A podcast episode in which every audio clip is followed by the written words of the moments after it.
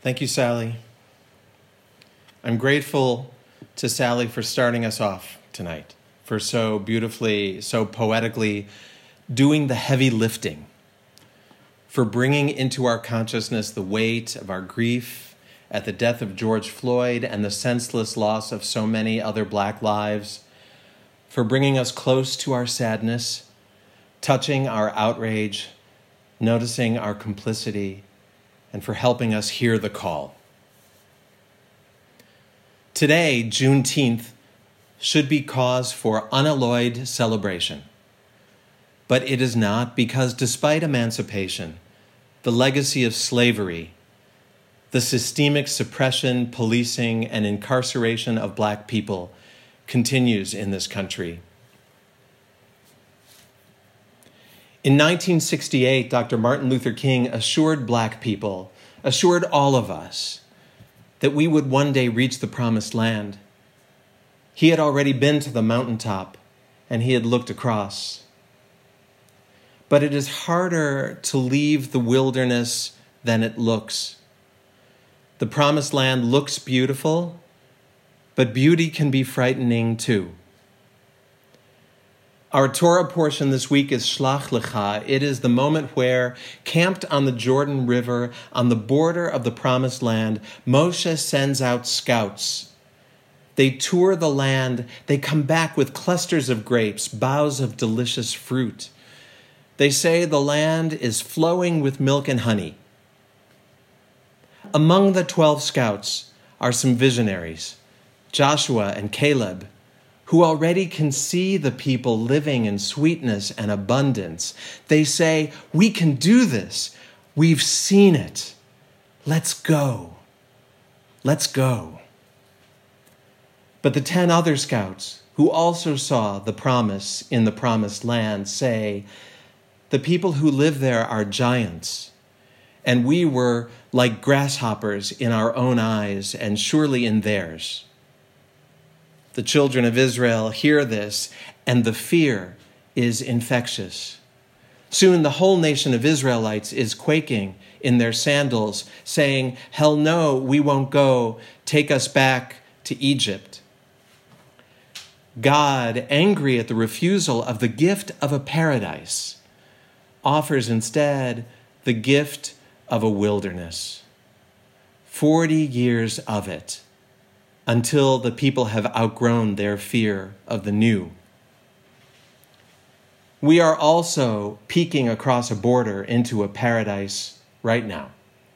A world where everything can flourish the fruit trees and the grapevines, the painters and the poets, people of all ages, people of all races we could do the work of crossing over. On the other side, we would be bigger than we are now, our spirits enormous as giants. That's who we could be.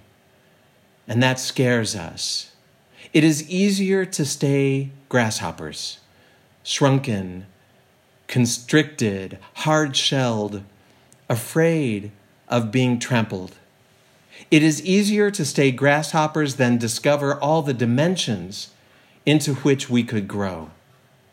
Easier to stay in the wilderness we know than the promised land that we can only see incompletely and in which things will be beautiful but different.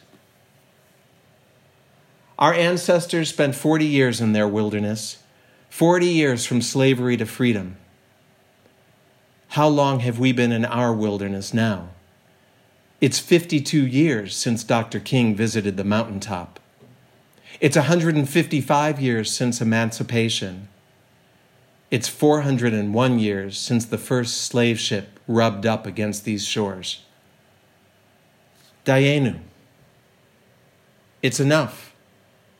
It's so much more than enough. Any bit of it would have been more than enough. This is not the time to be afraid of an uncertain future. Every future is uncertain. But look, just look, right across the Jordan, there it is. Pomegranates and figs, milk and honey and wine. Look, There we are, bigger, fuller, expanded far beyond the shrunken spirit of our racist culture, beyond the hard shell of injustice. Can't you see? No more constriction. Welcome, breath. Look, we have broken through. There we are, giants of love.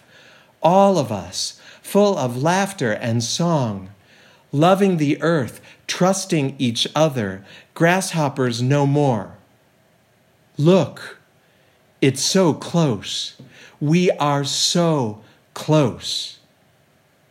Our leaders and prophets stand at the shore ready to give the order to march.